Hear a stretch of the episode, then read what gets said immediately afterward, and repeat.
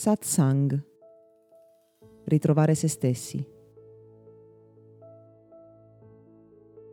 Molto spesso ci si lamenta perché durante la meditazione la mente si affolla di pensieri. Chi non medita ha magari invece l'esperienza di avere problemi ad addormentarsi proprio perché tutta una serie di questioni che ci portiamo dietro dalla giornata riempiono la nostra mente. Come spesso accade quando ci si occupa di consapevolezza, si scopre che quello che sembra essere un problema è in realtà solo un sintomo, cioè la punta dell'iceberg. La questione quindi non è avere troppi pensieri per la testa, è piuttosto ascoltare quei pensieri e capire che cosa vogliono dirci. Mi capita a volte, quando inizio a fare meditazione, quando chiudo gli occhi, porto l'attenzione al respiro, o appunto magari prima di addormentarmi, di rendermi conto non appena mi isolo dall'ambiente intorno, quindi non appena rivolgo i sensi all'interno, di scoprire che tanti pensieri, tante questioni sostanzialmente, la cui natura è emotiva, sono lì ad aspettarmi. Erano presenti dentro di me in realtà anche prima che chiudessi gli occhi, ma me ne accorgo solo quando rivolgo appunto l'attenzione all'interno. In quel momento, piuttosto che cercare di scacciare quei pensieri, cerco invece di prestare loro attenzione e di chiedermi che cosa vogliono dirmi. Ho magari discusso con una persona e quindi ci sono questioni in quella relazione che vanno sbrogliate, chiarite, perché hanno lasciato un segno emotivo dentro di me. Ho magari un problema da risolvere una questione di lavoro da affrontare, piuttosto che una preoccupazione per una situazione futura. Tutto questo fa parte della nostra quotidianità, ci rende umani, è totalmente normale. E quindi succede anche a me, come a tutti quanti. Ma la differenza è che nel momento in cui mi accorgo che certi pensieri sono così presenti e hanno bisogno di cura, quello che faccio non è cercare di mandarli via, ma piuttosto di ascoltarli.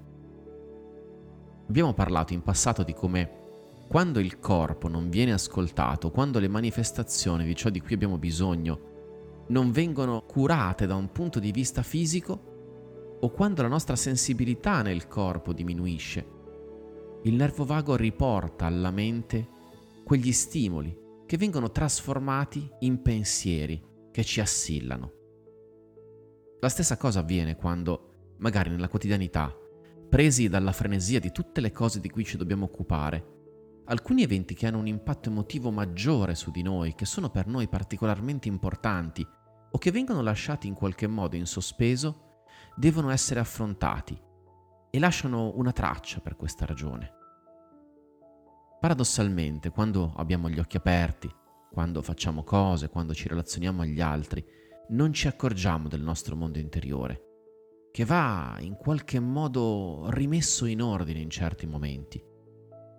Più lo stress della vita sale, più salgono le impronte che gli eventi che viviamo, che le cose che facciamo lasciano dentro di noi. E quindi è assolutamente normale che quando ci fermiamo per un istante ci ritroviamo sommersi di quegli stimoli interiori che, ripeto, anche se erano già lì ad aspettarci, si presentano nella loro prepotenza solo quando gli lasciamo un pochino di spazio in più.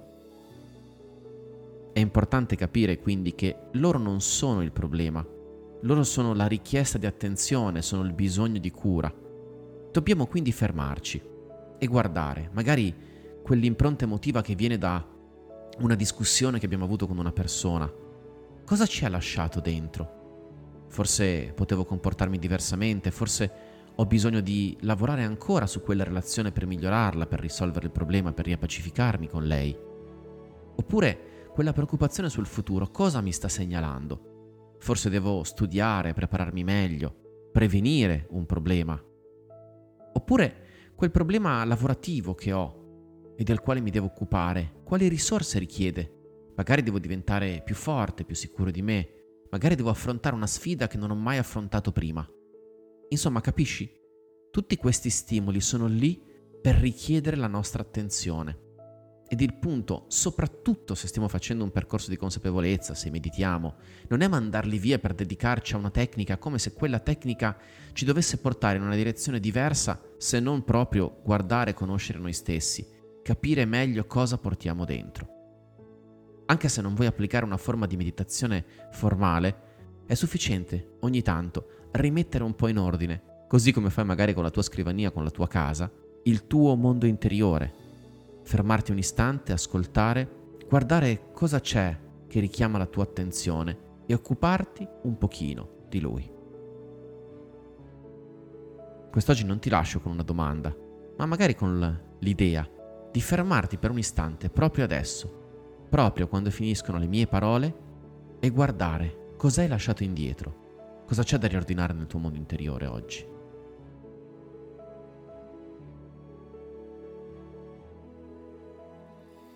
Questo podcast è offerto da Accademia di Meditazione e Sviluppo Personale Gotham. www.accademiadimeditazione.it